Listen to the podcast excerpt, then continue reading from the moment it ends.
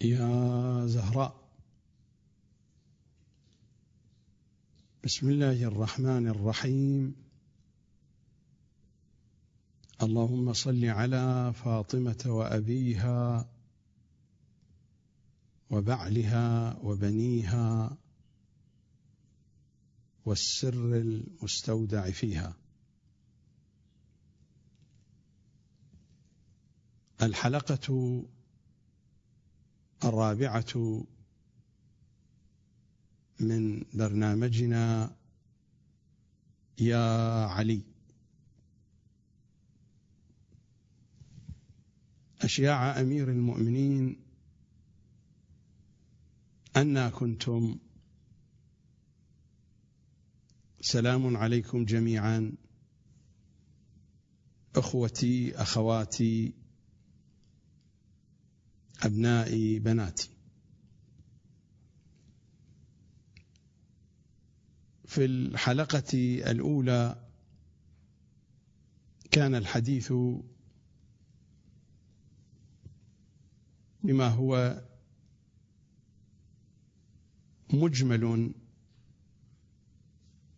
لماذا نريد أن نعرف عليا.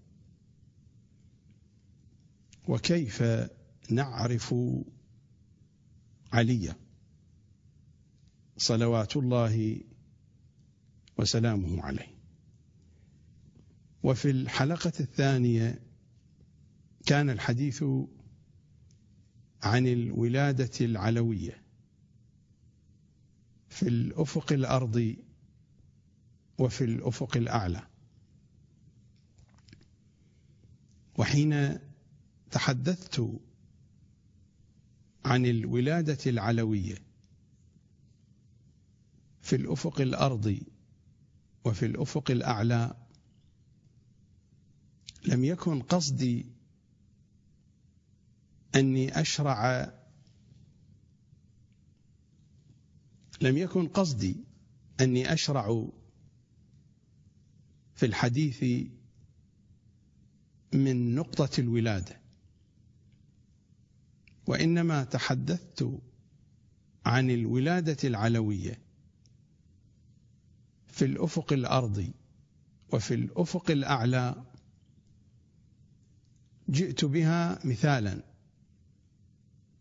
فإن كلام سيد الأوصياء الذي تلوت نماذج منه في تعريفه لنفسه. بعض منه يرتبط بأجواء وتجليات الولادة العلوية في الأفق الأرضي. حين يتحدث عن شرف نسبه القبلي. حين يتحدث عن فروسيته وشجاعته. حين يتحدث عن علمه بالتأويل وبحقائق القرآن. وأمثال هذه المطالب. هذه المطالب هي من تجليات الولادة العلوية في الأفق الأرضي. وحين يتحدث سيد الأوصياء أنه المدبر للعالم الأول وأنه الذي أرسى الجبال وأنه الذي أينع الثمار وأنه الذي فجر الأنهار وأنه آدم الأول ونوح الأول. آدم الأول كما قلت ليس الحديث عن أبينا آدم. أبونا آدم في آخر الأوادم. قبل آدمكم هذا اثنا عشر ألف ألف آدم. وفي رواية اثنا عشر ألف آدم. حين يتحدث الأمير صلوات الله عليه بهذا اللسان فإنه يتحدث في تجليات الولادة العلوية في الأفق الأعلى. لأجل هذا كان الحديث في الحلقة الثانية عن الولادة العلوية في الأفق الأرضي وفي الأفق الأعلى فجاءت الحلقة الثالثة. عنوانها علي يتحدث عن علي صلوات الله وسلامه عليه. وتلوت على مسامعكم في الحلقة الماضية قطافا اقتطفتها واقتطعتها من بساتين البلاغة العلوية. فكان الأمير يتحدث عن الأمير صلوات الله وسلامه عليه. الحلقة في هذا اليوم وهي الحلقة الرابعة. عرض إجمالي للمفردات وللمعطيات التي سأعتمدها في دراستي وفي معرفتي لعلي صلوات الله وسلامه عليه. فهل يظن أحدكم أني سأعود مثلا إلى تاريخ الطبري؟ إلى تأريخ ابن الأثير إلى كتب السير. هل يتصور أحدكم بأني سأعود مثلا إلى الدر المنثور إلى صحيح البخاري مثلا أو أني أرجع إلى ما كتبه ممن كتب من علماء الشيعة وقد اشبعوا بالفكر المخالف. أنا سأعود إلى مفردات ومعطيات ومصادر تختلف عن كل هذا الذي ذكرت. لكنني سأكمل الحديث من حيث وقف بي الحديث في الحلقة السابقة. وصل بنا الكلام في الحلقة الماضية إلى الحديث الرضوي الذي رواه شيخنا الكليني رحمة الله عليه.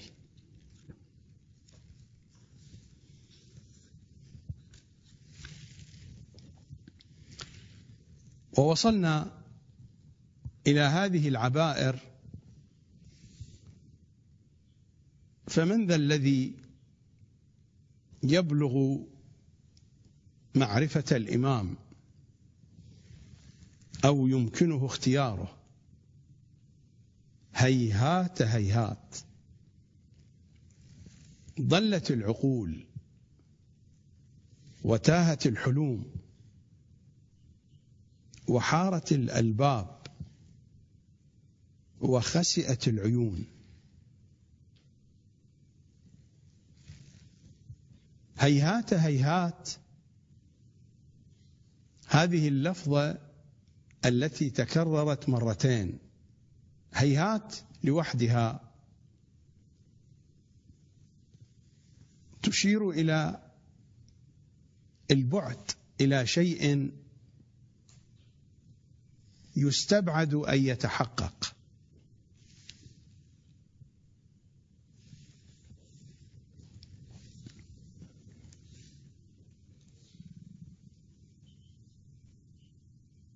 تسمعون في وقائع يوم الطف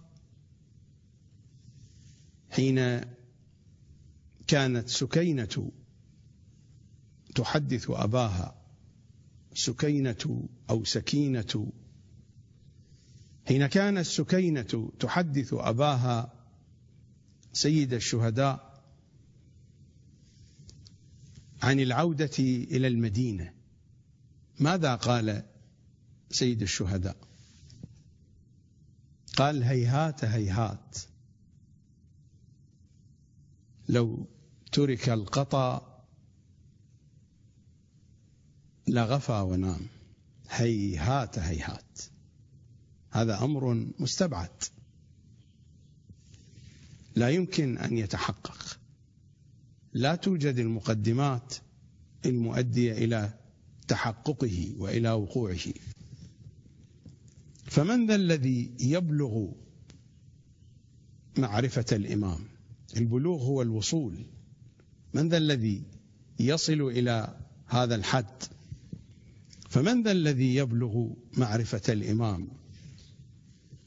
أو يمكنه اختياره؟ هيهات هيهات. هذا شيء بعيد.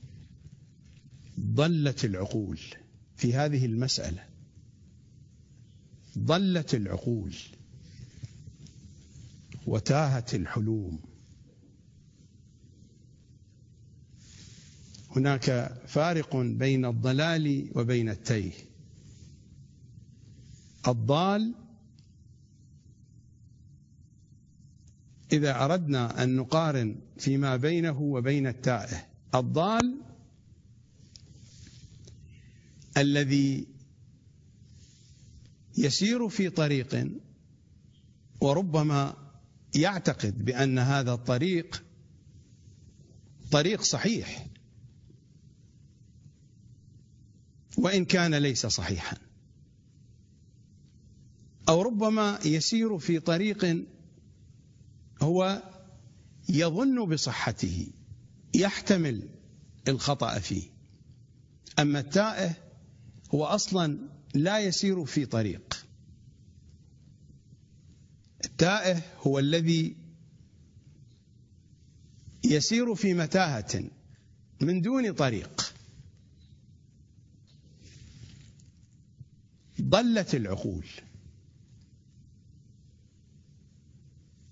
لماذا ضلت العقول؟ لأن العقول تتحرك في طريق التفكر. هناك طريق. هناك طريق للتفكر. هناك طريق للبحث. هناك طريق للاستدلال. ولكن قد يكون هذا الطريق طريقا ليس صائبا. يدخل الإنسان في طريق على أساس ما توصل إليه عقله وهو يعتقد بأن هذا الأسلوب هذا النحو من الاستدلال من التفكير من الوصول إلى مراده هو الصحيح بينما هو في الحقيقة ليس صحيح. هل العقول تمتلك المقدمات على تدرك الإمامة؟ أن تدرك كنها نحن هنا لا نتحدث عن حاكم يحكم الناس وعن قاض يفصل في النزاعات والخصومات. ولا نتحدث عن فقيه يفتي في حلال أو حرام. كل أولئك لا قيمة لهم. إننا نتحدث عن إمام. ونتحدث عن إمام يعني محمدا وآل محمد. إننا نتحدث عن إمام المراد منه محمد وآل محمد. ضلت العقول. هذا الطريق الذي سارت فيه تحاول أن تجمع المقدمات الموصلة إلى النتيجة إنها سارت في طريق لا تمتلك فيه المقدمات ولن تستطيع الوصول إلى نتيجة. ضلت العقول وتاهت الحلوم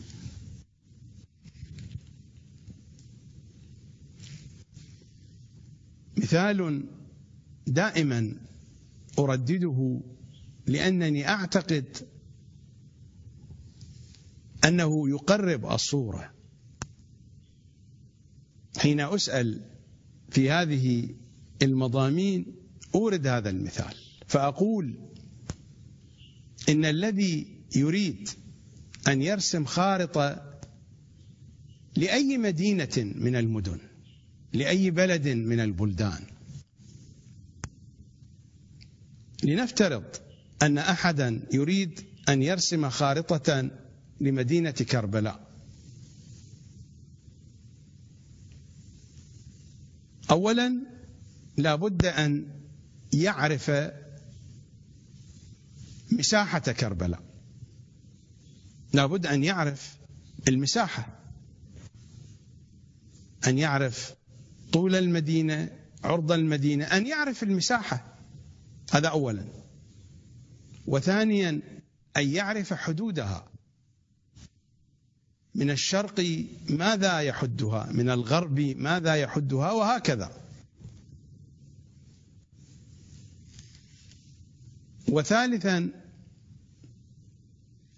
أن يعرف المواقع المهمة التي سيشخصها على الخريطة.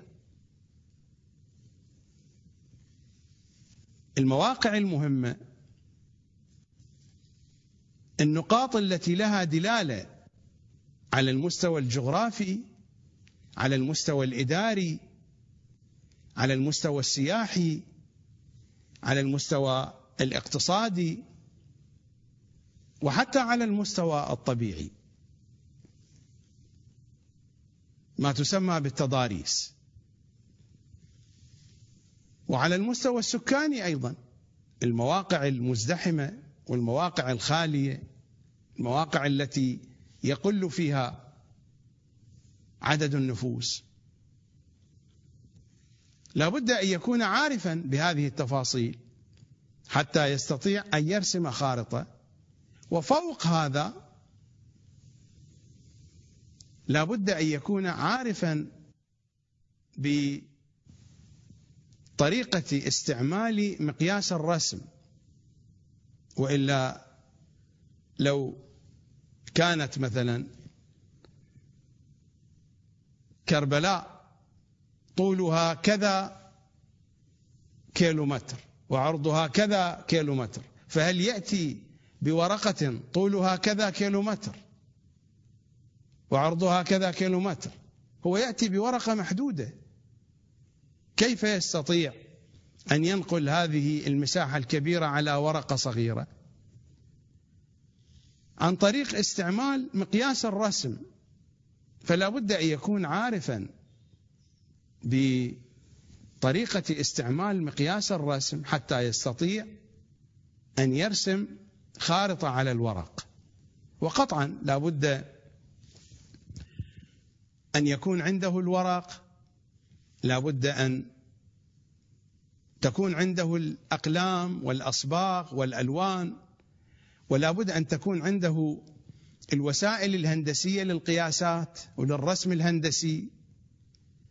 لابد أن تكون كل هذه الأشياء حتى يستطيع أن يرسم خارطة لمدينة كربلاء وبالنتيجة هذه الخارطة ليست كربلاء هذه ورقة عليها خطوط.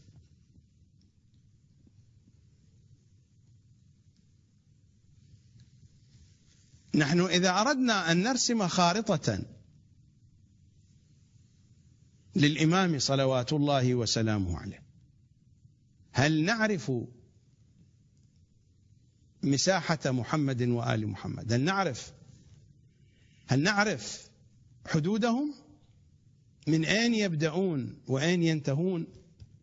وهم الذين منهم البداية وإليهم النهاية. بكم فتح الله وبكم يختم. البداية الإلهية والنهاية الإلهية هم كيف نستطيع أن نحدد لهم مساحة؟ المساحة لا نعرفها والحدود لا نعرفها. هم قبل القبل. أول ما خلق الله خلق المشيئة بنفسها. هم مر هذا الكلام. فليس لهم من حدود. كما نقرأ في دعاء علقمة الذي يقرأ بعد زيارة عاشوراء. يا سادتي والداعي هنا يخاطب أمير المؤمنين ويخاطب سيد الشهداء لأن هذا الدعاء يقرأ بعد زيارة أمير المؤمنين وبعدها زيارة عاشوراء. فيقرأ دعاء علقمة. هو خطاب بنحو خاص للأمير ولسيد الشهداء وبنحو عام لهم جميعا. يا سادتي ليس لي وراء الله ووراءكم منتهى. ليس لي وراء الله ووراءكم منتهى. لا توجد حدود. اذا المساحة مجهولة والحدود مجهولة. إذا جهلنا المساحة والحدود هل نستطيع أن نشخص بعد ذلك النقاط الدالة أو المواقع المشخصة والحديث يقول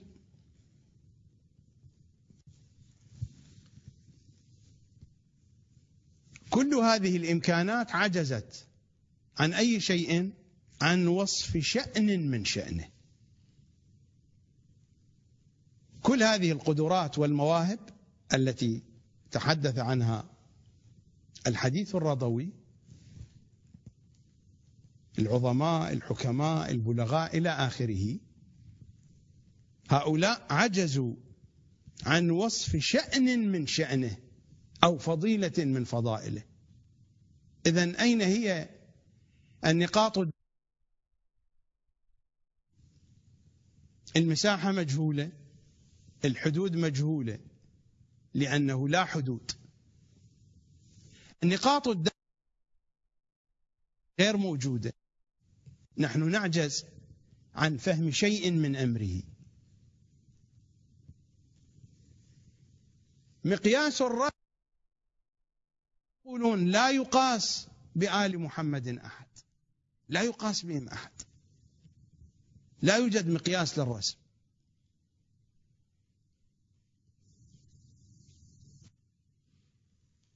إذا كانت كل هذه الأشياء ليست موجودة هل تستطيع أن تتصور بأنه لديك ورق وأقلام ووسائل هندسية بعد هذا تستطيع أن ترسم بها؟ نعم لديك ورق وأقلام وألوان وسائل هندسية تستطيع أن ترسم خارطة لكل مخلوق محدود ولكن الحديث عن شيء لا محدود. لا يمكن أن يكون هناك ورق ولا أحبار ولا أقلام ولا ألوان. ولا وسائل هندسية.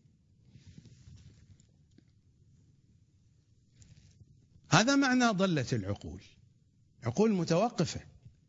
ولو تحركت فإنها تتحرك في الاتجاه الخاطئ. المراد ضلت العقول إذا بقيت واقفة ولم تتحرك وأقرت بعجزها فإنها قد ضلت المعرفة. لن تصل إلى المعرفة. ما يتجلى في هذه العقول معرفة بحسبها لا بحسبهم. عقولنا ضالة إذا كنا نتحدث عن معرفة بحسبهم. يمكن أن تكون لدينا معرفة بهم صلوات الله عليهم ولكن بحسبنا. أما بحسبهم فإن العقول ضالة. كل العقول. هذا الكلام يدخل فيه الأنبياء. هم قالوا تحدثوا عن الأنبياء المرسلين. أن أمرهم صلوات الله وسلامه عليهم أجمعين. أن أمرهم صعب مستصعب. لا يحتمله الأنبياء المرسلون. فإن من الأنبياء من ليس بمرسل. الأنبياء المرسلون قليلون جدا. أكثر الأنبياء ليسوا بمرسلين. الأنبياء المرسلون هم النخبة هم الزبده فيما بين الأنبياء. هيهات هيهات ضلت العقول. ضلت العقول إذا أرادت أن تعرفهم بحسبهم. وإذا تصورت هذه العقول أنها تستطيع أن تسير في طريق الاستدلال والبراهين والبحث والنقاش والتتبع العلمي والملاحظة للجزئيات والتفاصيل وجمع المعطيات الموصلة إلى النتائج فإن هذه العقول تسير في طريق ضلالها. هيهات هيهات ضلت العقول وتاهت الحلوم. والحلوم هي العقول ولكن في درجة أرقى. الحلوم هي العقول المتلبسة بالحكمة. حين تتلبس العقول بالحكمة وهي في مرحلة أرقى. يقال لها حلوم. ضلت العقول وتاهت الحلوم. إذا كانت العقول ربما ظنت أن هذا الطريق يوصلها لا يوصلها الحلوم هنا تاهت. في متاهة. متاهة ليس فيها أي أثر لطريق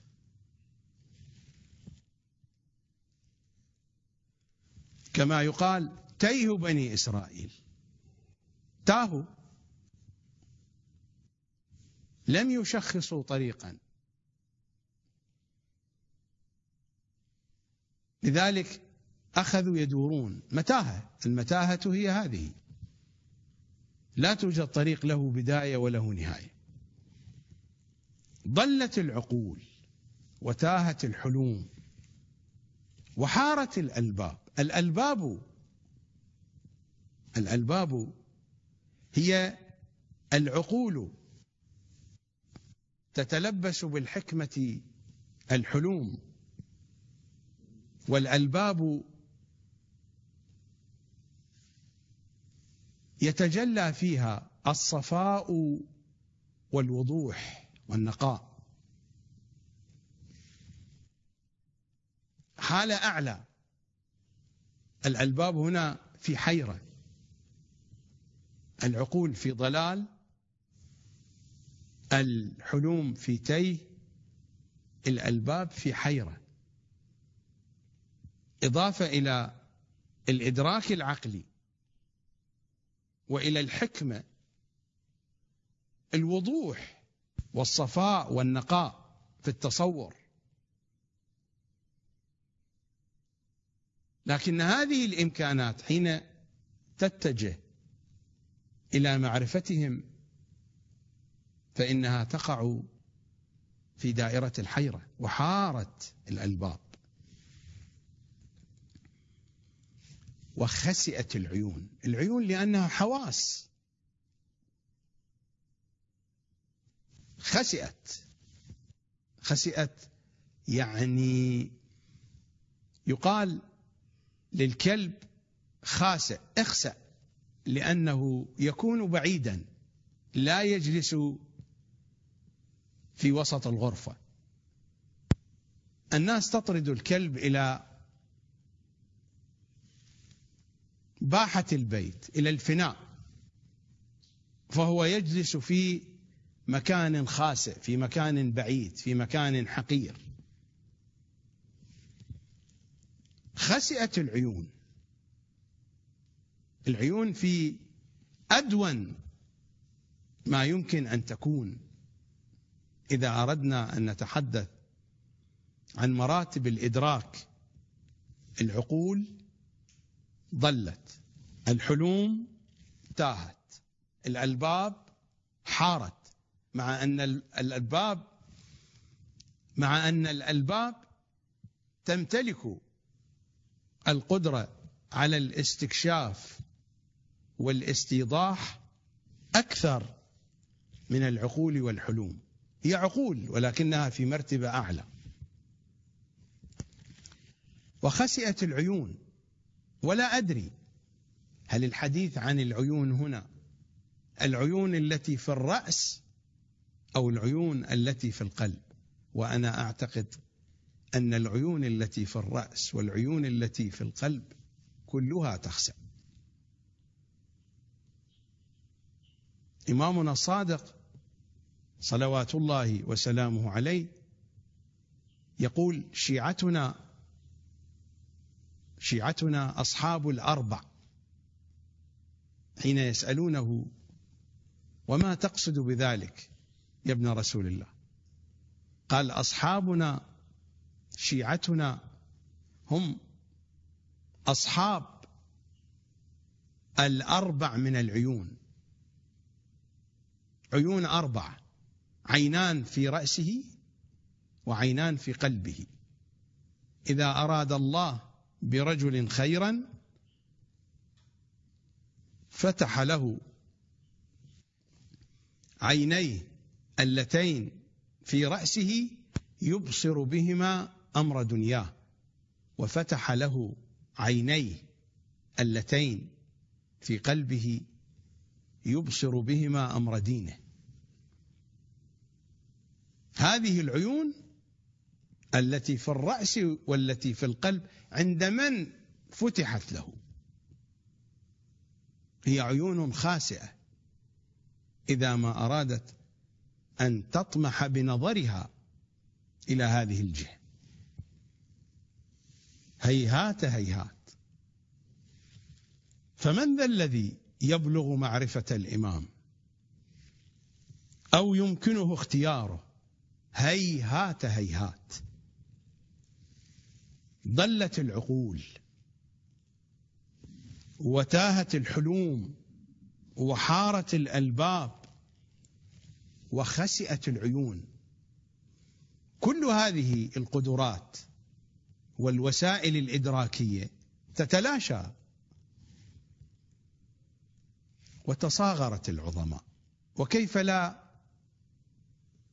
تتصاغر العظماء وكل ما عندهم من الوسائل تلاشى. العقول ضلت الحلوم تاهت الألباب حارت العيون خسئت عيون الرأس وعيون القلب. فماذا يصنع العظماء؟ هذه أسلحتهم ووسائلهم. لكننا نطلب المدد من علي. نستمع إلى ملا باسم يا علي مدد.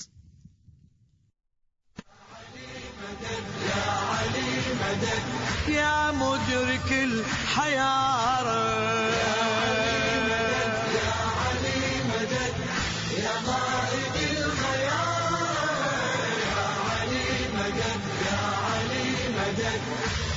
علي مدد يا مدرك الحيارة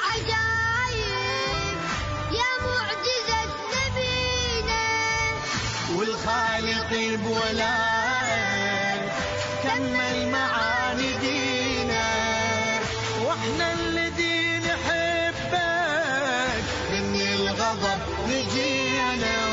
باسمك الشهد باسمك الشهد.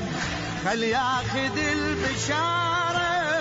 يا علي مدد يا علي مدد يا مدرك الحيارة. يا قائد الخيار يا علي مدد يا علي مدد يا مهلك الحياة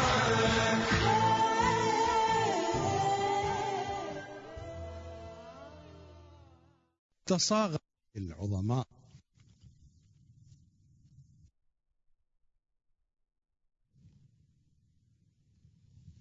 لم تقل الكلمة الرضوية وصغر العظماء.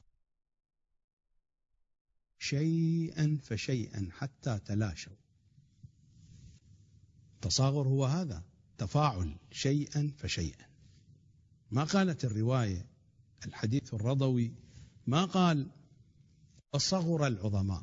صغر العظماء قد يراد أن قلت مراتبهم شيئا ما لكن تصاغروا بدأوا يتلاشون شيئا فشيئا. حتى مسحوا مسحت عظمتهم. عظماء. عظمتهم متأتية من عظمة عقولهم من عظمة نبوغهم. نبوغ ذكاء عقول قوية أذهان وقادة قريحة في غاية الجودة حضور ذهني متالق وضوح في الرؤية. هؤلاء هم العظماء في الجانب العقلي. نحن لا نتحدث هنا عن عظماء سلاطين وقادة عسكريين لا نتحدث عن هذا النوع. نحن هنا نتحدث في طور المعرفة. فمن ذا الذي يبلغ معرفة الإمام أو يمكنه اختياره؟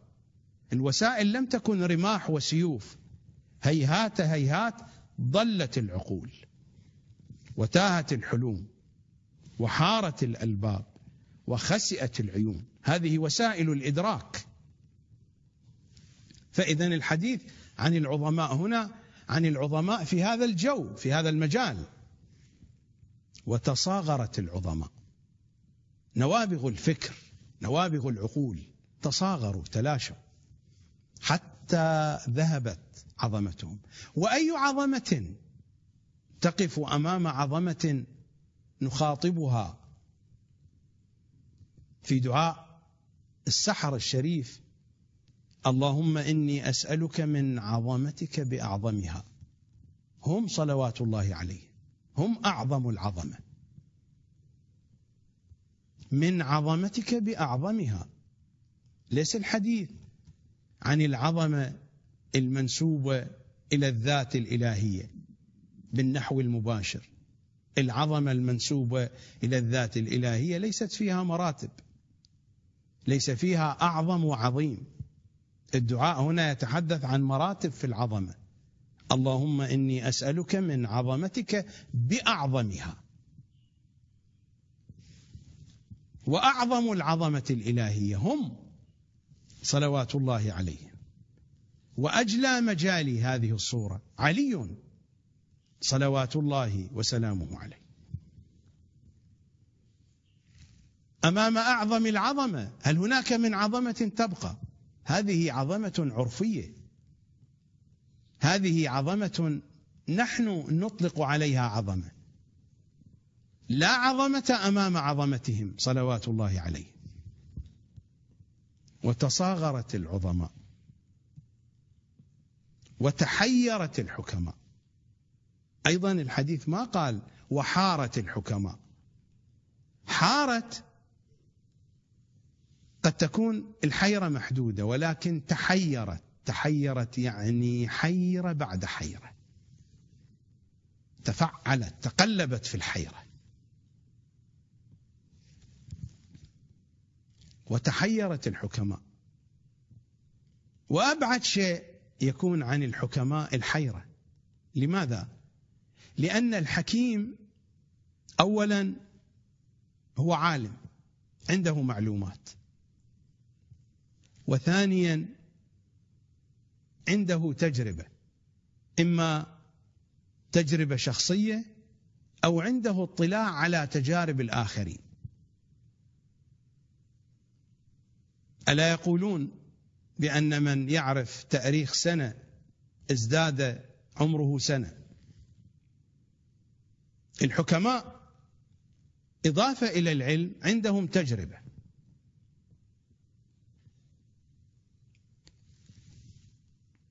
هذا المثل الشائع أنه سل مجرب ولا تسل حكيم مقصود من الحكيم هنا الطبيب ليس الحكيم الذي أتحدث هنا عنه. سل مجرب يعني شخصا جرب الدواء جرب المرض ولا تسل حكيما. طبيبا مراد طبيب ليس الحديث عن هؤلاء الحكماء. لا يكون حكيما حتى يكون مجربا ومجربا. وتحيرت الحكماء. الحكيم يمتلك العلم ويمتلك التجربة تجربة على المستوى الشخصي أو له اطلاع على تجارب الآخرين. ممن مضوا ممن هم الآن يعيشون في عصره. وفوق ذلك ما يمتلكه من رقي في العقل بحيث يزن الأمور بميزان سليم. ألا يقال بأن الحكمه أن تضع الأشياء في مواضعها؟ يعني أن العقل يمتلك ميزانا سليما لذلك يضع الأشياء في مواضعها. فإذا كان العقل يمتلك هذه القدرة وهو مسلح بالعلم وبالتجربة تكون الحيرة بعيدة عن الحكماء في مثل هذه الحالة. ولو كانت فهي نادرة فيقال حار الحكيم. لكن أن يتحير يعني أن يتقلب في الحيرة بعد الحيرة. حينما تضل العقول وتتيه الحلوم وتتحير الألباب وتخسأ العيون ويتصاغر العظماء حينئذ. الشيء المنطقي أن الحكماء سيتحيرون. لأن العظماء ما يمتلكونه من نبوغ أكثر من الحكماء. حكيم قد يكون عالما لكنه ليس بالضرورة أن يكون نابغة. أما العظماء مراد منهم النوابغ هنا. وتحيرت الحكماء وتقاصرت الحلماء. ونفس الشيء الصيغة تصاغر تحير تقاصر. ليش؟ مثلا و قصرت الحلماء.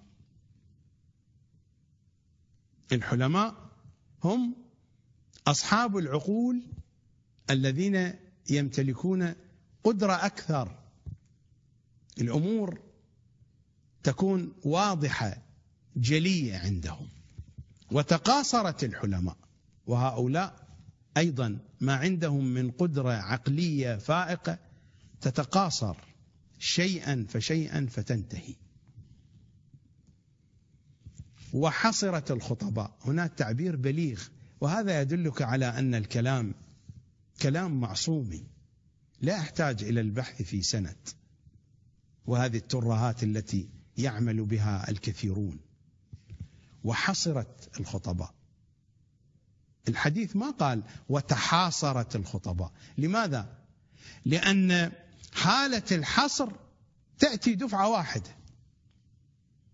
لا تأتي على دفعات.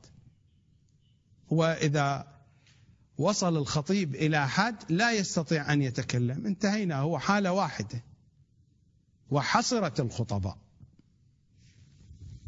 بينما العظماء التصاغر يأتي على درجات الحكماء التحير يأتي من حيرة إلى حيرة الحلماء التقاصر يأتي من حالة قصور إلى حالة قصور. وحصرت الخطباء. حصرت هذا الخطيب المتكلم المتحدث البليغ. كما يقول المعتزلي ابن أبي الحديد يخاطب الأمير صلوات الله وسلامه عليه. أنا في مديحك ألكن. لا أهتدي. الألكن من هو؟ الألكن هو الذي لا يحسن أن يتلفظ جملة كاملة بألفاظها الصحيحة وهذا الألكن. وقد يقال للذي يحاول أن يخرج الكلام ولكن لا يستطيع. هذه الحالة من الوتوتة. قال فلان يوتوت. الوتوتة يحاول أن يخرج الكلمات ولكن الكلمات لا تخرج. بسبب نقص عضوي عنده. يعني منظومة الكلام فيها اختلال لا يستطيع أن يخرج الكلمات. هذا هو الألكن. أو الذي بسبب الخوف أو بسبب الدهشة أو بسبب الحزن الشديد أو بسبب الفرح. هناك شيء يمنعه من الكلام أو بسبب الرهبة.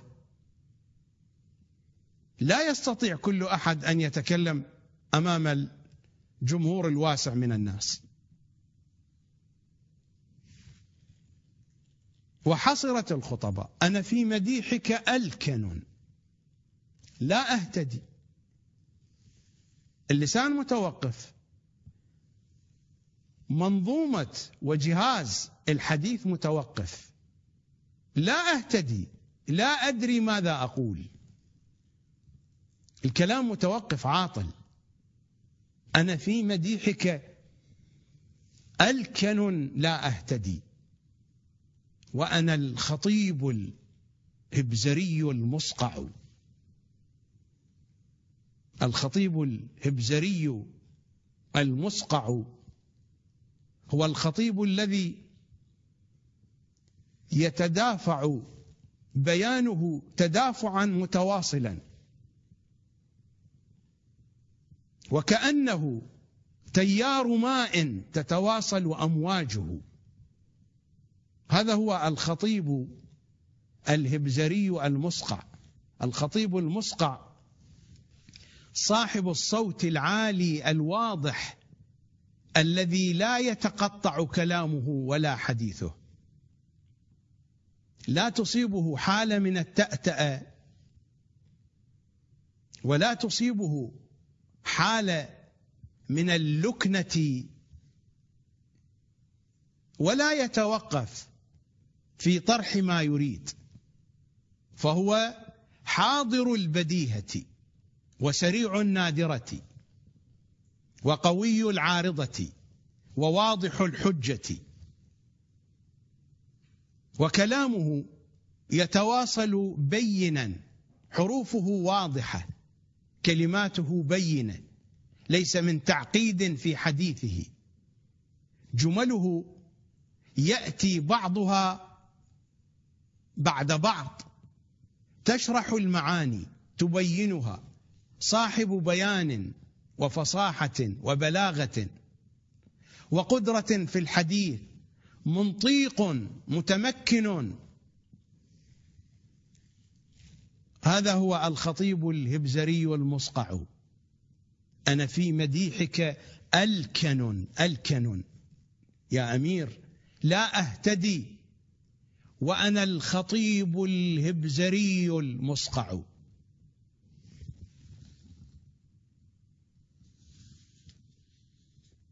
ولقد جهلت والسبب هو هنا ولقد جهلت وكنت أحذق عالم. هل فضل علمك أم جنابك أوسع؟ ولقد جهلت وكنت أحذق عالم. نفس هذه المضامين ولكن هذه المضامين في غاية الدقة. وحصرت الخطباء وجهلت الألباء.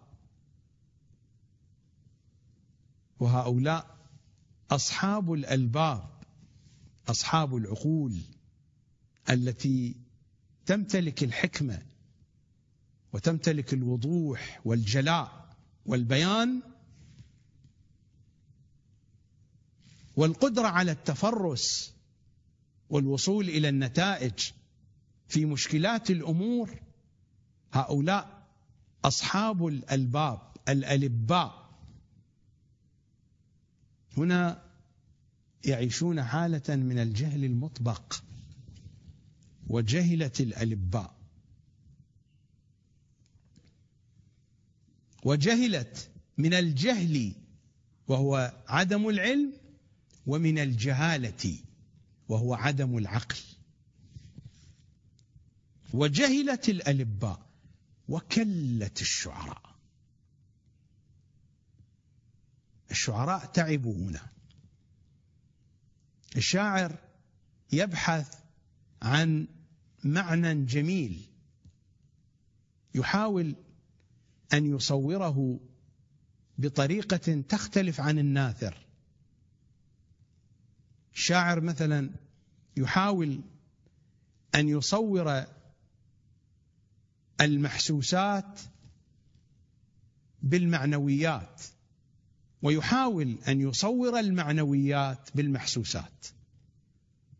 ليس كالناثر الذي يكون في الغالب أسلوبه تقريري هو يقرر ما هو موجود على أرض الواقع. أما الشاعر فبحسه المرهف يحاول أن يقلب المحسوس إلى معقول إلى معنوي وأن يقلب المعقول إلى محسوس.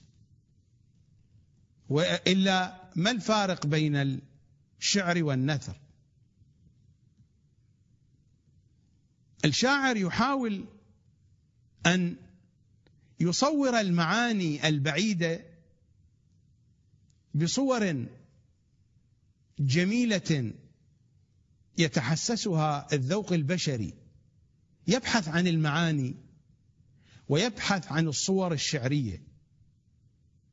كي يصنع منها قلادة في هذه القصيدة التي ينظمها. وهو في نفس الوقت عينه على الألفاظ. يبحث عن ألفاظ فخمة. يبحث عن كلمات جديدة ما طرقها في قصائده السابقة.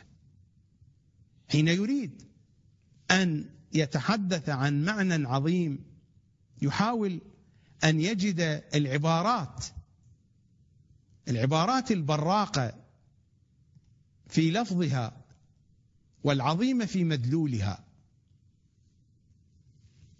وهذا يتعبه. هذا الشيء يتعب الشاعر.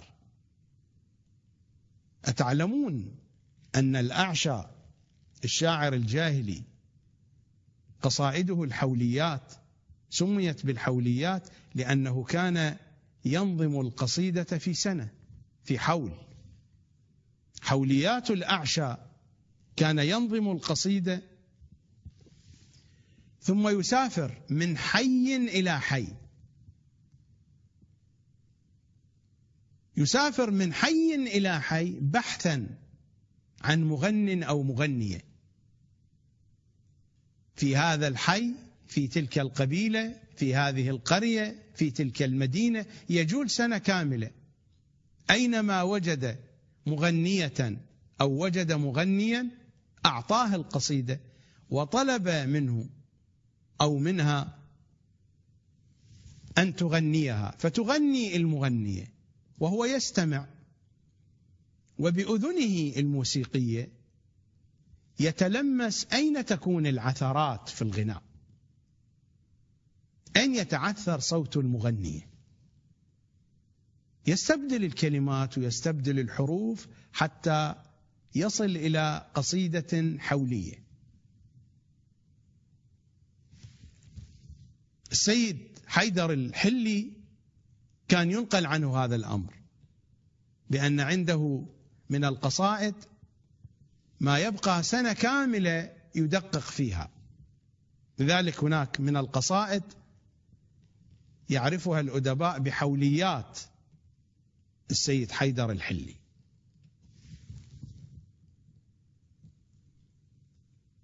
الشعراء الذين يريدون أن ينتجوا انتاجا فيه إبداع من الدرجة العالية يبذلون جهدا كبيرا ولكن حين تصل نياقهم ورواحلهم إلى أفنية علي وآل علي كلت الشعراء.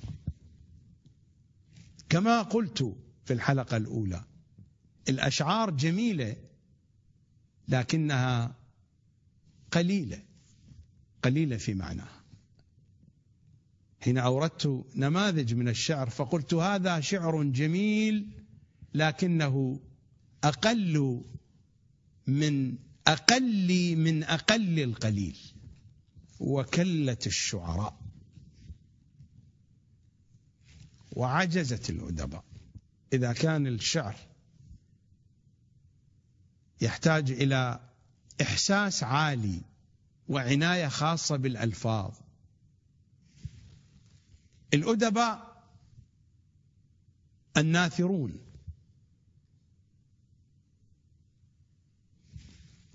هؤلاء أيضا عجزوا. حين يريدون أن يكتبوا عن علي صلوات الله وسلامه عليه فماذا يكتبون؟ ماذا يكتب الكاتب؟ وماذا يتحدث المتحدث؟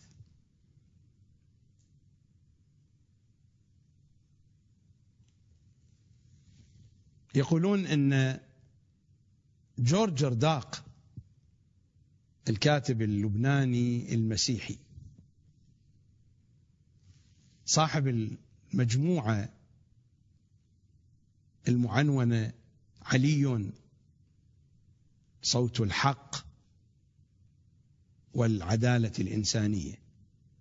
حين أتم كتابة هذه المجموعة أرسلها إلى السيد عبد الحسين شرف الدين.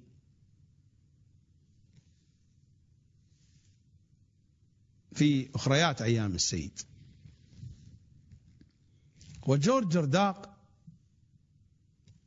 صاحب قلم مبدع.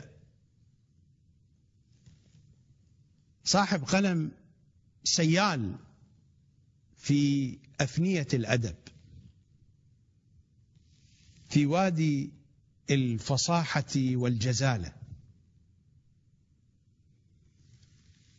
فطلب من السيد عبد الحسين شرف الدين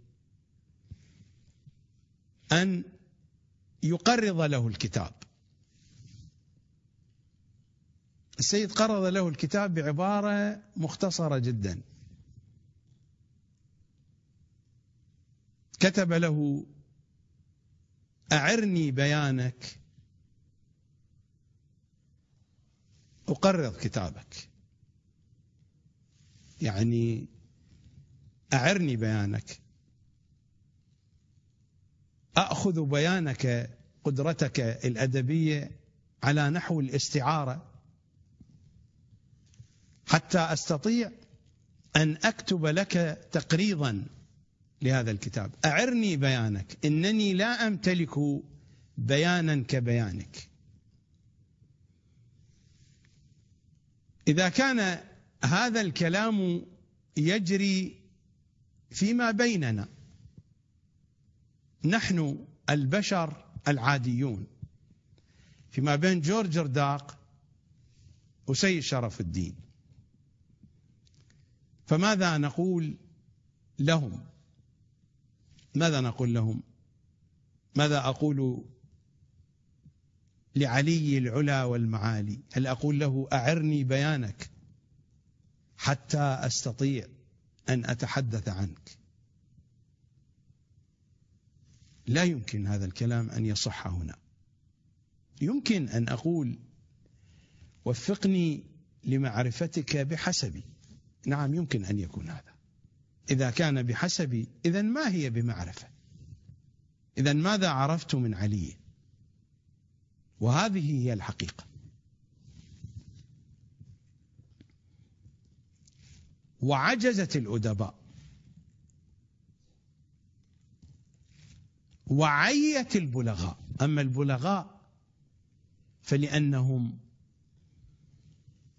أكثر قدرة على التعبير. هؤلاء أصابهم شيء أكثر من العجز. الأدباء عجزوا. يعني حاولوا العاجز من هو؟ العاجز الذي يحاول يريد أن يحاول ولكن لا يصل هو هذا العاجز. يقال رجل عجوز وامرأة عجوز ورجل عاجز. هو يتحرك يمشي يحاول أن يتصرف كما يتصرف الشاب كما يتصرف الكهل لكنه لا يستطيع. الأدباء عجزوا. حاولوا أن يتصرفوا كأحد يستطيع أن يعبر أن يقول أن يبين ولكن عجزوا ما استطاعوا. أما البلغاء وهم أصحاب ذوق أعلى من الأدباء. البلغاء هم نخبة الأدباء. هؤلاء أصابهم العي العي أكثر من الحصر. الحصر مر علينا وحصرت الخطباء. الحصر الخطيب يجد في نفسه شيئا ما ولكنه يعجز عن الكلام.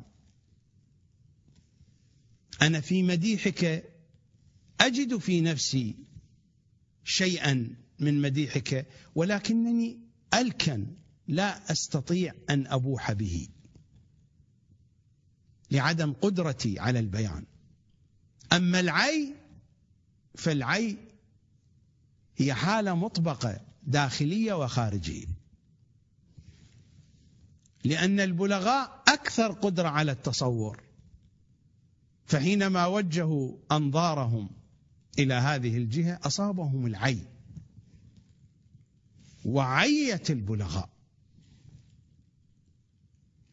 كل هذه المواهب كل هذه القدرات عجزت. عجزت عن أي شيء. ونستمع إلى نزار القطري علي مولى. علي علي مولى علي علي مولى علي علي مولى علي. علي علي مولى علي علي مولى علي علي مولى علي. علي علي مولى علي علي مولى علي علي مولى.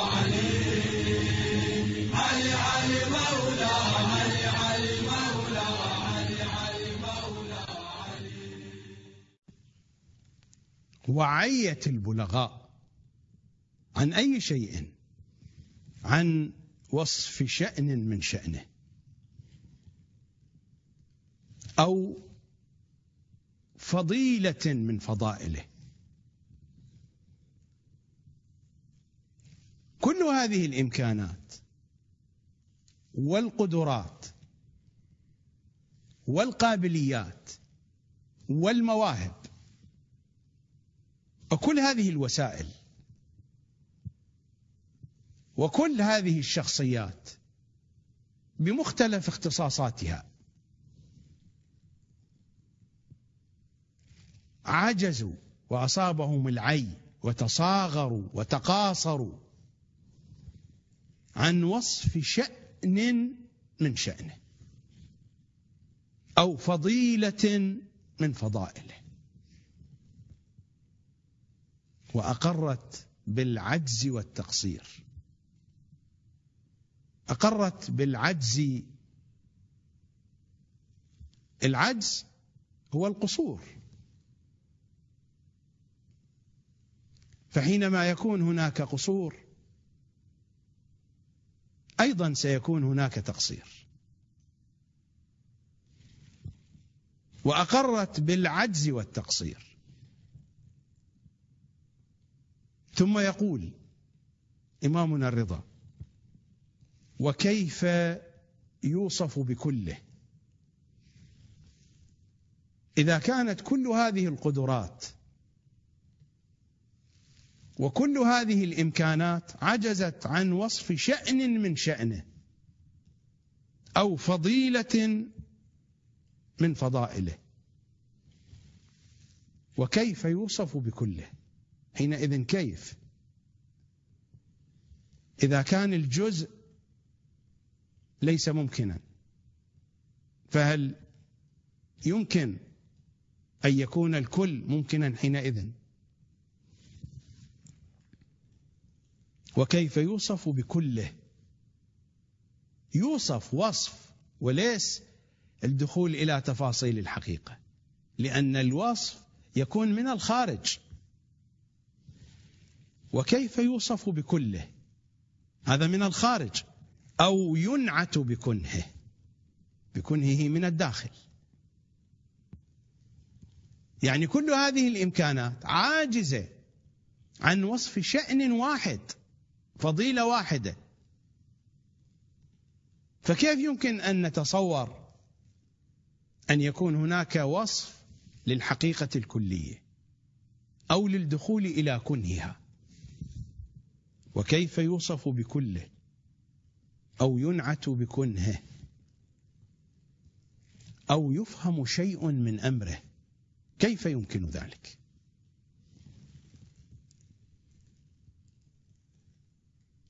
أو يوجد من يقوم مقامه ويغني غناه لا نريد أن نقف عند هذه العبارات لأن هذه تتعلق بأعدائهم أو يوجد من يقوم مقامه ويغني غناه. لا كيف وأن. وهو بحيث النجم من يد المتناولين. هل تصل أيدينا إلى النجوم؟ أساسا هل هناك نجوم؟ هذه التي نراها. ما نراه هو آثار ضياء لنجوم بعيدة جدا يظهر لنا من خلال الغلاف الغازي المحيط بالأرض لذلك علماء الفضاء ماذا يقولون؟ يقولون ربما ما نراه نجما ليس موجودا الآن. هذه بقايا وآثار نوره الذي أرسل إلى الأرض حينما كان نجما. وصل الآن. هذا النور هذا الضوء واخترق الغلاف الغازي ونحن نراه.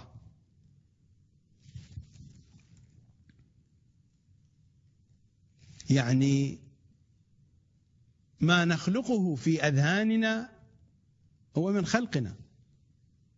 ما نتصوره عن الحقيقة العلوية هو من تصوراتنا. لأن الحقيقة العلوية أبعد وأسمى من هذا التصور. تقول يعني إننا لا نملك معرفة نحن نملك معرفة ولكن بحسبنا ولكن ما قيمة هذه المعرفة إذا قيست بحسبها بحسب الحقيقة العلوي لا تكون معرفة حينئذ. بحسبنا هذه معرفة ولكن بحسب الحقيقة العلوية ليس هناك من معرفة.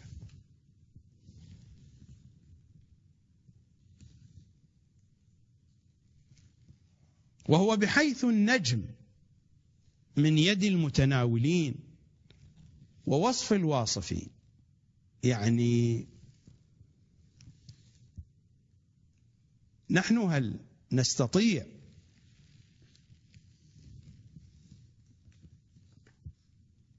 أن نملأ عيوننا من الشمس. لا نستطيع. هل يستطيع أحد أن يوجه نظره ويوجه عينيه إلى كبد الشمس إلى عين الشمس إلى قلب الشمس؟ لا يستطيع أن يملأ عينيه من ضوء الشمس. وما قيمة ضوء الشمس؟ القضية نفسها حين يوجه العقل والقلب وسائر القدرات الإدراكية حتى القدرات التي هي ما وراء هذه القدرات.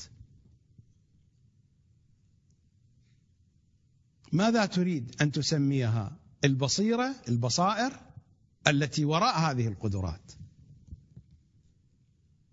الانكشاف ماذا تريد أن تسمي تلك القدرات؟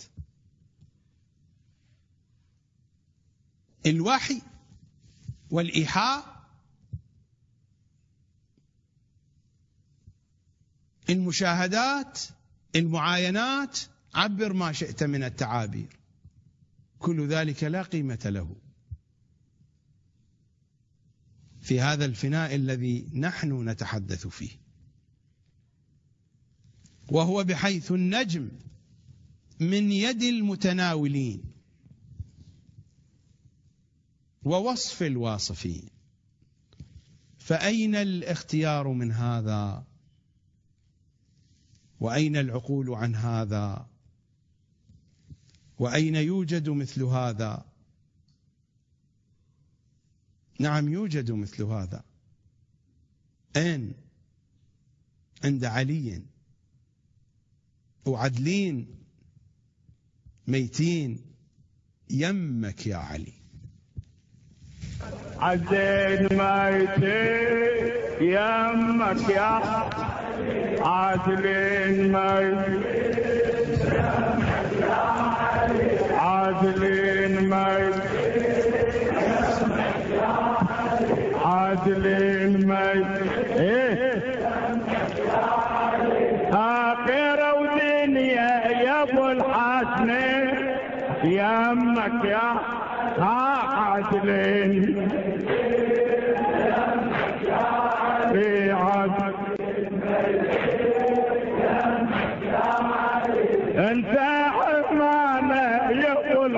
الحسنين يا ها ها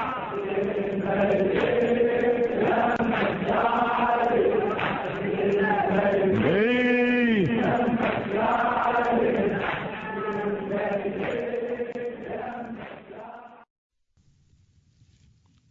في نهج البلاغة الكتاب الذي جمعه الشريف الرضي رحمة الله عليه واختار شيئا من كلام علي الذي هو علي الكلام.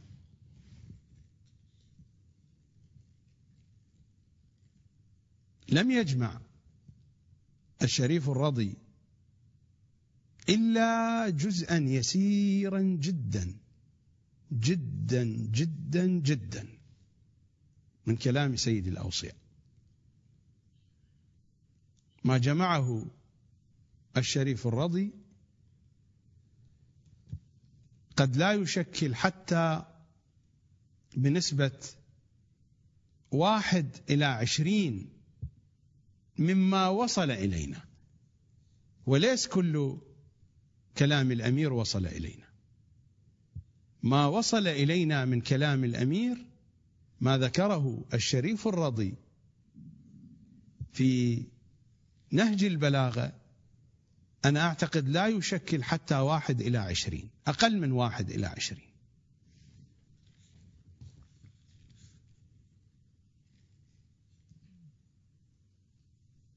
في الخطبة السابعة والثمانين الخطبة طويلة. أنا فقط أذهب إلى بعض من سطورها. الخطبة السابعة والثمانون من خطب الأمير.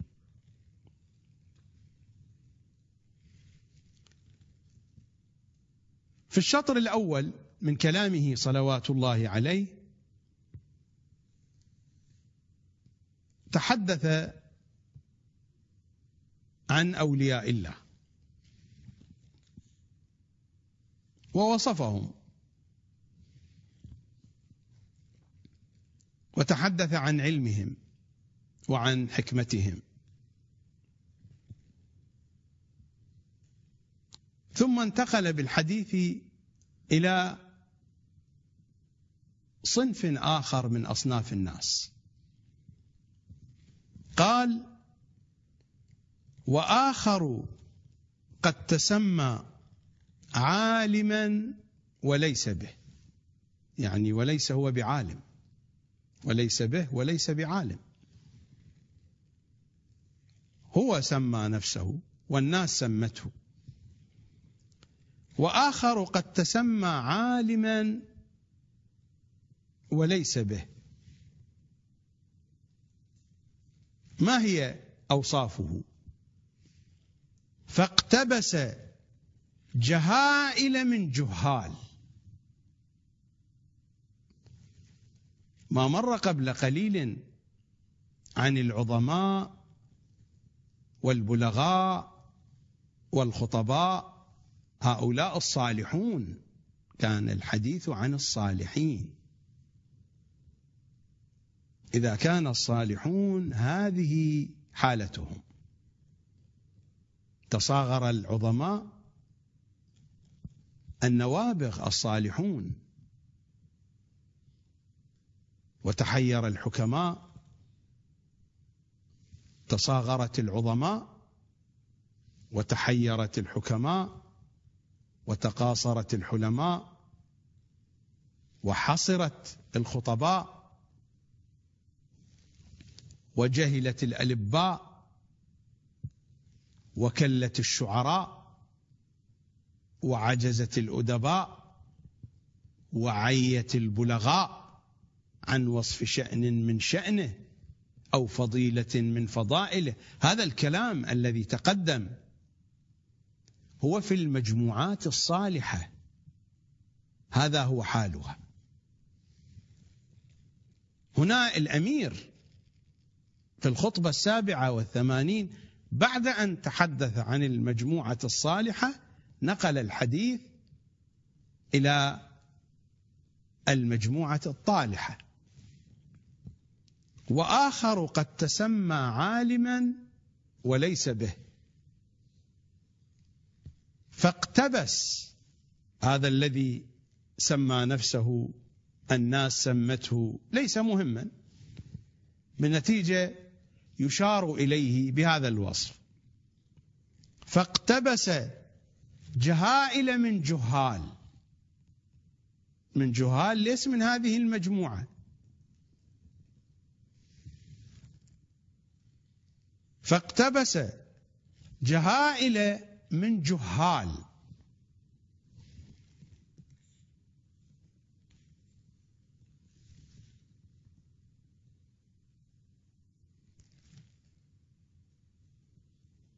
وأضاليل من ضلال.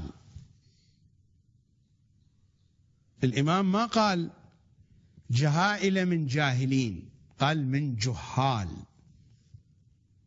وما قال وأضاليل من ضالين قال من ضلال. تشديد في الموضوع. ضلالة وضلالة. جهالة وجهالة. وآخر قد تسمى عالما وليس به فاقتبس جهائل من جهال وأضاليل من ضلال. هذا الكلام ألا يمكن أن ينطبق على من يصف نفسه في الوسط الشيعي أو يوصف بالعلم وهو يقتبس من أعداء أهل البيت. ألا ينطبق هذا الوصف؟ وآخر قد تسمى عالما وليس به. فاقتبس جهائل من جهال وأضاليل من ضلال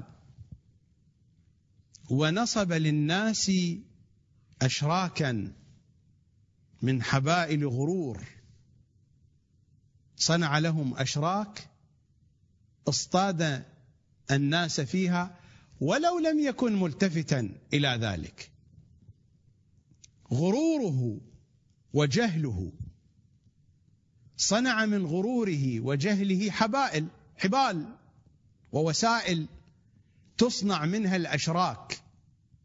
فكانت مصيدة أن وقع الناس في هذه الفخاخ وحبسوا في هذه الأقفاص وهم يتصورون بأنهم وقعوا في أقفاص لعلي وآل علي.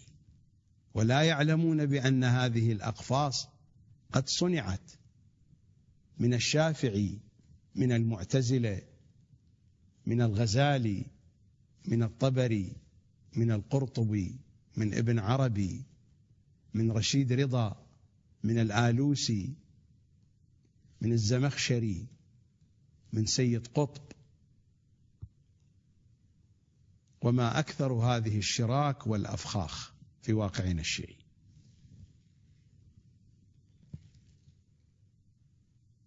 فاقتبس جهائل من جهال وأضاليل من ضلال ونصب للناس أشراكا من حبائل غرور وقول زور. قول الزور هو قول أولئك قول أعداء أهل البيت.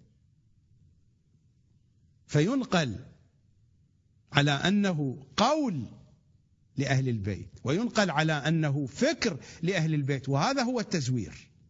هذا هو التزوير بعينه وبتمام حقيقته. وآخر قد تسمى عالما وليس به فاقتبس جهائل من جهال وأضاليل من ضلال. ونصب للناس اشراكا من حبائل غرور وقول زور قد حمل الكتاب على آرائه. أحاديث أهل البيت في التفسير ضعيفة بحسب قواعد علم الرجال والدراية. فتطرح جانبا فكيف نفسر القرآن؟ فحينئذ نلجأ إلى آرائنا وذوقنا الشخصي ونأتي بما نأتي به من أعداء أهل البيت.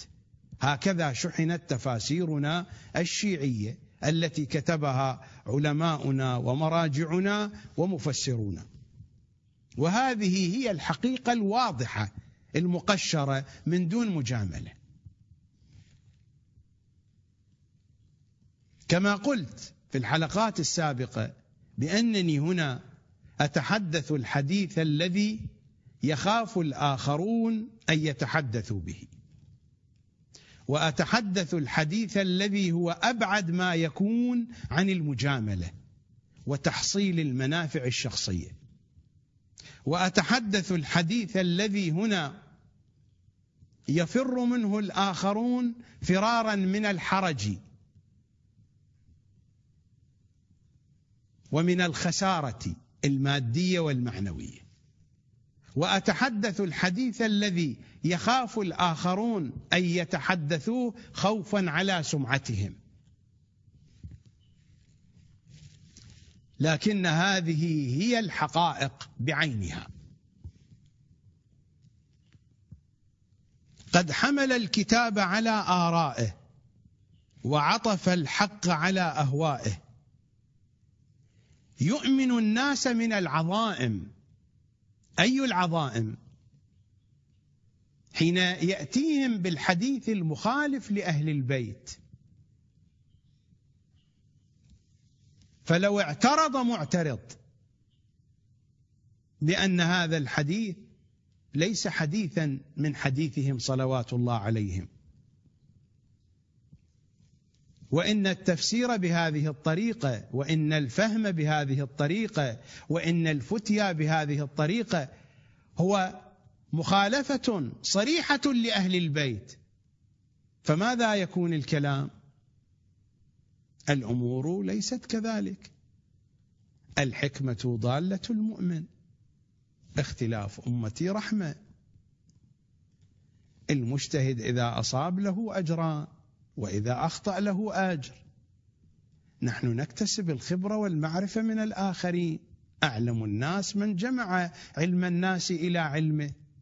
وأمثال هذه الأمور التي البعض منها هو كلمة حق ولكن يراد منها باطل. البعض من هذا الكلام قد يكون فيه شيء من الحق وإلا أكثر هذا الكلام باطل. لا اختلاف أمتي رحمة هذا الكلام صحيح؟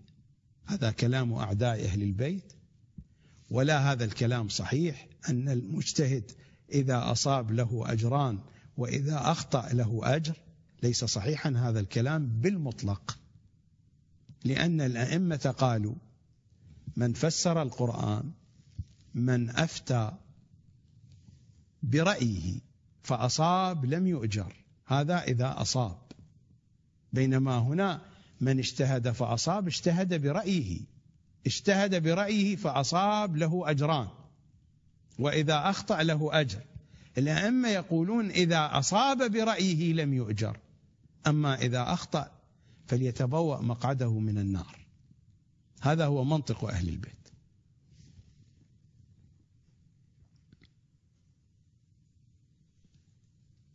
يؤمن الناس من العظائم. من عظائم مخالفة أهل البيت. ويهون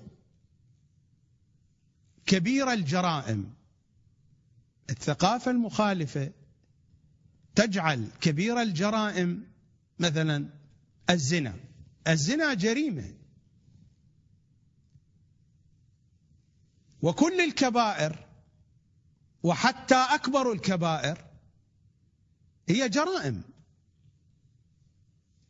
لكن الشفاعة لمن؟ أليست لأصحاب هذه الجرائم؟ أليس هذا الحديث موجود؟ موجود عند الشيعة وعند السنة. إنما الشفاعة لأهل الكبائر من أمتي.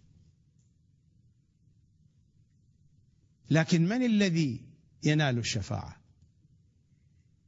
هم أصحاب الولاية لعلي. أصحاب الولاية لعلي. الذين ينالون الشفاعة. اذا الجريمة الكبرى الجرائم الكبرى هي في مخالفة ولاية علي. ومن أكبر هذه الجرائم وأخطرها هو بناء العقل الشيعي على أسس وقواعد ومنطق مأخوذ من أعداء علي صلوات الله وسلامه عليه. هذه هي الجرائم الكبرى. وهذه هي العظائم. أما حرف الكلام إلى جهات أخرى تخالف منطق أهل البيت هذا هو تطبيق حقيقي لهذه الأوصاف. فاقتبس جهائل من جهال وأضاليل من ضلال ونصب للناس اشراكا من حبائل غرور. هذه أشراك. فخاخ ومصائد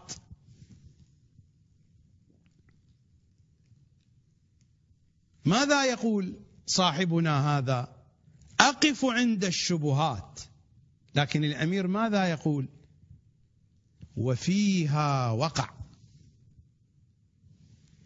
أي شبهات يقف عندها؟ مرت علينا في البرامج السابقة الرواية التي رواها عمر بن حنظلة عن الإمام الصادق. الرواية طويلة لكن وصل الكلام أن عمر بن حنظلة يقول للإمام الصادق أحاديث مروية عنكم عن أهل البيت. رواهما الثقات عنكم. يعني حتى من جهة السند على ذوق الذين يعملون بعلم الرجال هي صحيحة. أحاديث رواها الثقات عنكم. ثم ماذا؟ ووافقت الكتاب والسنة. حديث يرويه الثقات. ووافق الكتاب والسنة. لكن بعد ذلك الرواية تستمر. فعمر بن حنظلة يقول للإمام الصادق أن قلوب المخالفين لأهل البيت تميل إلى هذه الأحاديث. نعمل بها أو لا نعمل؟ ماذا يقول إمامنا الصادق؟ يقول إذا كان ذلك فرجة. إذا كان ذلك فرجة أو فأرجة. حتى تلقى إمامك. فإن الوقوف عند الشبهات خير من الاقتحام في الهلكات. يعني أحاديث يرويها الثقات. هذا هو الكافي الجزء الأول. والرواية معروفة جدا. أحاديث يرويها الثقات عن الأئمة. توافق الكتاب والسنة. لأن قلوب المخالفين تميل إليها والحديث هنا في قضايا فتوائية في مسائل قضائية. فكيف إذا كانت القضية في العقيدة أو في تفسير القرآن؟ كم ستكون خطورة هذه المسألة؟ الآن الحديث هنا في هذه الرواية عن قضايا في نزاعات في دين أو ميراث. في أفق الفتوى في أفق الحكم القضائي. الذي لا يمكن أن تقاس أهميته بأهمية العقيدة أو تفسير القرآن. لا يمكن. يعني لا وجه للمقايسة بين فهم القرآن وبين فهم العقيدة وبين فهم فتوى أو حكم قضائي. ومع ذلك الإمام الصادق يقول عن هذه الأحاديث التي يرويها الثقات وتوافق الكتاب والسنة لأن قلوب المخالفين إليها اميل الإمام يقول فإن الوقوف لا تعملوا بهذه الأحاديث. اتركوها حتى تلقوا إمامكم. فإن الوقوف عند الشبهات يسميها شبهات وهي أحاديثهم التي رواها الثقات عنهم. ووافقت الكتاب والسنة فإن الوقوف عند الشبهات خير من الاقتحام في الهلكات. نعود إلى نهج البلاغة. هذا الذي تسمى عالما وليس به ماذا يقول؟ أقف عند الشبهات محتاط الرجل. بالمناسبة للفائدة حينما يسألون عني حتى يعني بالنسبة للمشاهدين حتى يعرفوا هذه الحقيقة حتى هم أيضا يعني يعرفون بأن هذا الحديث وهذا المتكلم من مواطن الشبهات حتى هم أيضا يحتاطون. حينما يسألون البعض يصرح بالانحراف والغلو والضلال وإلى آخره. ولكن بعضهم بأسلوب ثعلبي. يقول بأنه الحديث موطن شبهة. وعند الشبهات يجب أن نتوقف. أخوك دينك فاحتط لدينك. شبهات في كلام أهل البيت صلوات الله وسلامه عليهم أجمعين لكن الأشخاص الذين ينقلون كل ما كتبه الفخر الرازي أو الطبري أو رشيد رضا أو سيد قطب هؤلاء يوصى الناس بالاستماع إليهم وتوضع أحاديثهم في القمة في الفضائيات في كل مكان. أليس هذا هو الواقع الشيعي؟ أنا هنا لا أريد الدفاع عن نفسي ولست محتاجا لذلك ولا أعبأ. بما يقولون ولكن لأجل أن تتضح الصورة أو الفكرة. يقول أقف عند الشبهات وفيها وقع. ويقول أعتزل البدع. أي بدع؟ وأنت جئت بكل البدع. بكل بدعة من كتب المخالفين وأسست فكرا وتفسيرا ومنطقا ومنهجا وفتوى وأصولا ورجالا جئت بكل هذه البدع. ويقول أعتزل البدع وبينها الطجع وهو قد نام بينها اضطجع نام. فالصورة صورة إنسان والقلب قلب حيوان. لا يعرف باب الهدى فيتبعه ولا باب العمى فيصد عنه لا يهتدي إلى أهل البيت ولا يشخص أن هذا الذي بين يديه جيء به من الطرف المخالف والمعادي لأهل البيت. ليس هو هذا الواقع.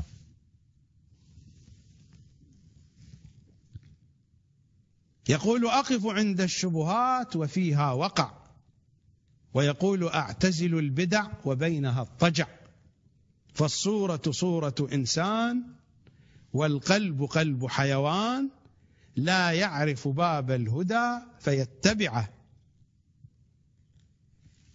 ولا باب العمى فيصد عنه. وذلك ميت الأحياء.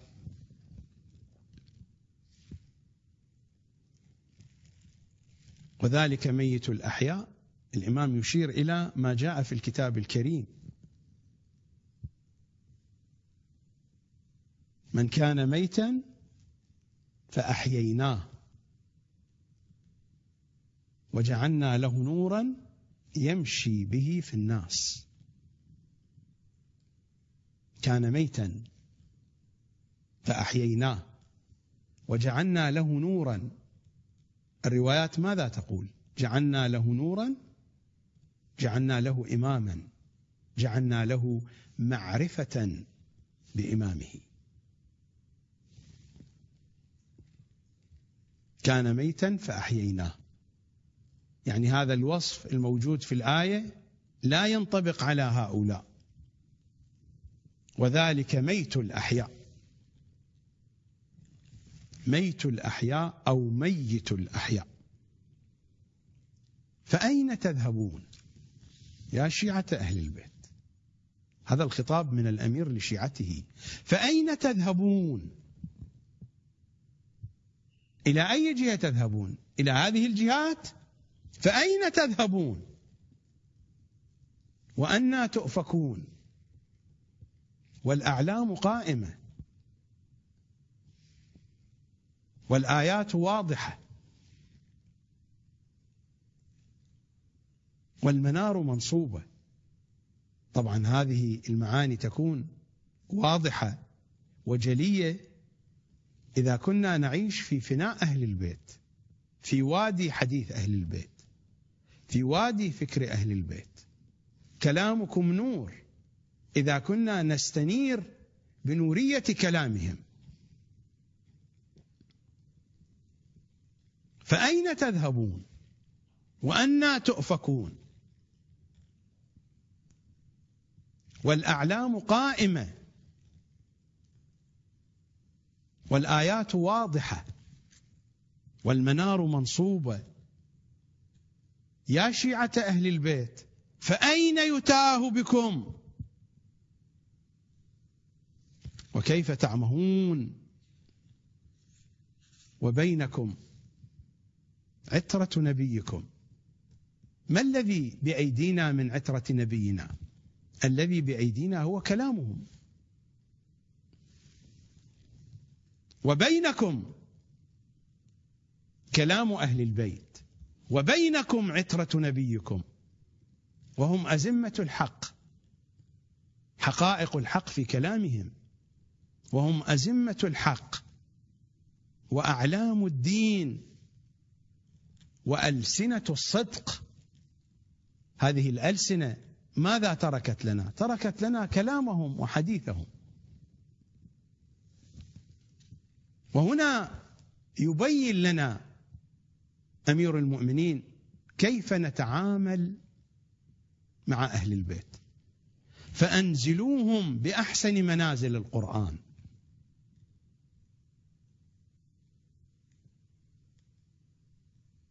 هكذا نتعامل مع أهل البيت. أنزلوهم بأحسن منازل القرآن. منازل القرآن كيف نعرفها؟ هل نسأل الطبري عنها أم نسأل القرطبي أم نسأل ابن عربي أم نسأل الآلوسي أم نسأل رشيد رضا؟ أم نسأل سيد قطب من الذي يدلنا على منازل القرآن؟ أحاديث أهل البيت في التفسير ضعيفة علماؤنا رفضوها وضعفوها. من أين نعرف منازل القرآن؟ دلونا بالله عليكم. ارشدونا. إذا كانت أحاديث أهل البيت في تفسير القرآن إذا كان تفسير الإمام العسكري ضعيف. إذا كان تفسير العياشي ضعيف. إذا كان تفسير القمي ضعيف. تفسير فرات ابن إبراهيم ضعيف. وسائر الكتب التفسيرية الأخرى وما عندنا ولا كتاب واحد في تفسير القرآن عن أهل البيت. لا تقل لي علماء الشيعة. علماء الشيعة نقلوا عن المخالفين. ما عندنا ولا كتاب واحد إلا وضعفه علماؤنا. إذا كيف نعرف منازل القرآن؟ ما بقي عندنا إلا سيد قطب رضوان الله تعالى عليه. فنذهب إلى سيد قطب فنكرع كروعا فنعرف منازل القرآن. مفسرو الشيعة الأوائل كرعوا عند الطبري والكتب موجودة. والمتأخرون المعاصرون كرعوا عند سيد قطب. فمن أين نعرف منازل القرآن؟ بالله عليكم دلونا وأرشدونا. إذا كانت أحاديث أهل البيت في التفسير ضعيفة. السؤال هنا يا جماعة يا علماءنا يا خطباءنا أهل البيت فسروا القرآن أم لم يفسروا؟ أنا أعتقد أن كل شيعي لابد أن يقول بأن أهل البيت فسروا القرآن وإلا ما معنى حديث الثقلين الكتاب والعترة إذا فسر أهل البيت القرآن يا علماءنا الأجلاء يا خطباءنا الكرام أين تفسير أهل البيت للقرآن؟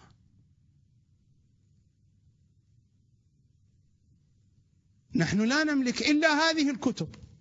وأنتم تقولون ضعيفة. ولا تعملون بها ولا تفسرون القرآن بها. إذا دلونا أين تفسير أهل البيت للقرآن؟ هل من المعقول أن مفسري الشيعة يعني الشيخ الطوسي توفي سنة 460 للهجرة؟ وكتب تفسير التبيان. كتبه وتم الحفاظ عليه من زمان الشيخ الطوسي إلى الآن. وهو بحمد الله منقول عن المخالفين هذا التفسير. لكن بقي محفوظا. هل يعقل أن الأئمة فسروا القرآن وما وصل إلينا من تفسيرهم يكون ضعيفا؟ والأئمة ما خططوا للحفاظ على تفسيرهم. هو هذا تفسيرهم. الذي تقولون عنه بأنه ضعيف هو هذا تفسير أهل البيت. حدث عبث سقط البعض منه. حدث فيه تشويه هذا بسبب إهمال الشيعة. بسبب إهمال علماء الشيعة. بسبب انشغال علماء الشيعة بأبحاث الطهارات والنجاسات. وتركوا بقية الأحاديث أهملت الأحاديث فصار فيها عبث وتشويه وإلى غير ذلك. أمير المؤمنين يطلب منا فأنزلوهم أنزلوا العترة بأحسن منازل القرآن. دلونا على أحسن منازل القرآن حتى ننزل إمام زماننا فيها. دلونا يا علماء الشيعة. على أحسن منازل القرآن حتى ننزل عليا فيها. أنا الآن إلى أي كتاب أرجع حتى أعرف أحسن منازل القرآن؟ إلى تفاسير علماء الشيعة التي نقلوها عن المخالفين؟ أم أذهب إلى المصدر الأصلي بشكل مباشر وأذهب إلى في ظلال القرآن وأذهب إلى المنار لرشيد رضا؟ وأذهب إلى تفسير الطبري والقرطبي والفخر الرازي بشكل مباشر وأخذ من المصدر الأصلي. وقطعا هذا يكون أفضل بدل هذا اللف والدوران. فأنزلوهم بأحسن منازل القرآن. ثم بعد ذلك ماذا؟ وردوهم ورود الهيم العطاش. وردوهم ورود الهيم العطاش الهيم الإبل الإبل العطشة. حين ترد على الماء فإنها لا تلتفت إلى أي شيء.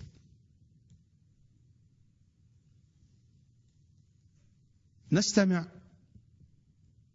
إلى حمزة الزغير رحمة الله عليه وأعود كي أكمل الحديث وأودعكم. مفروض على الناس حبك يا علي. مفروض على الناس حبك يا علي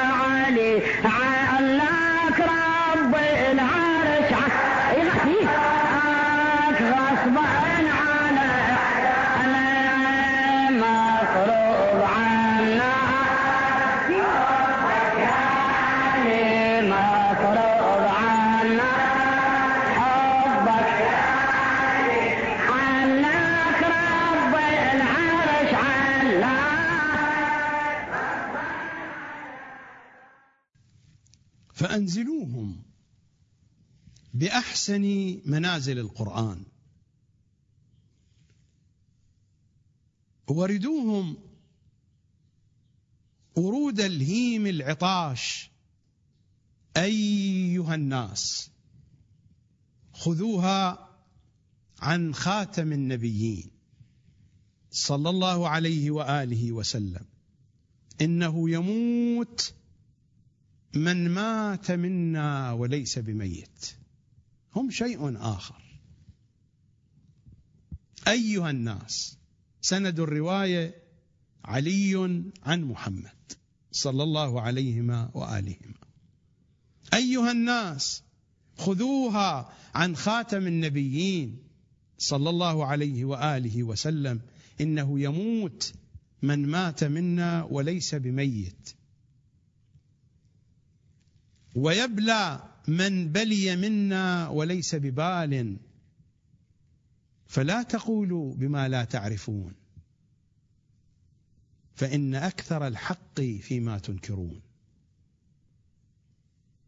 فإن أكثر الحق في هذه الأحاديث التفسيرية التي ينكرها علماؤنا. الحق فيها فإن أكثر الحق فيما تنكرون.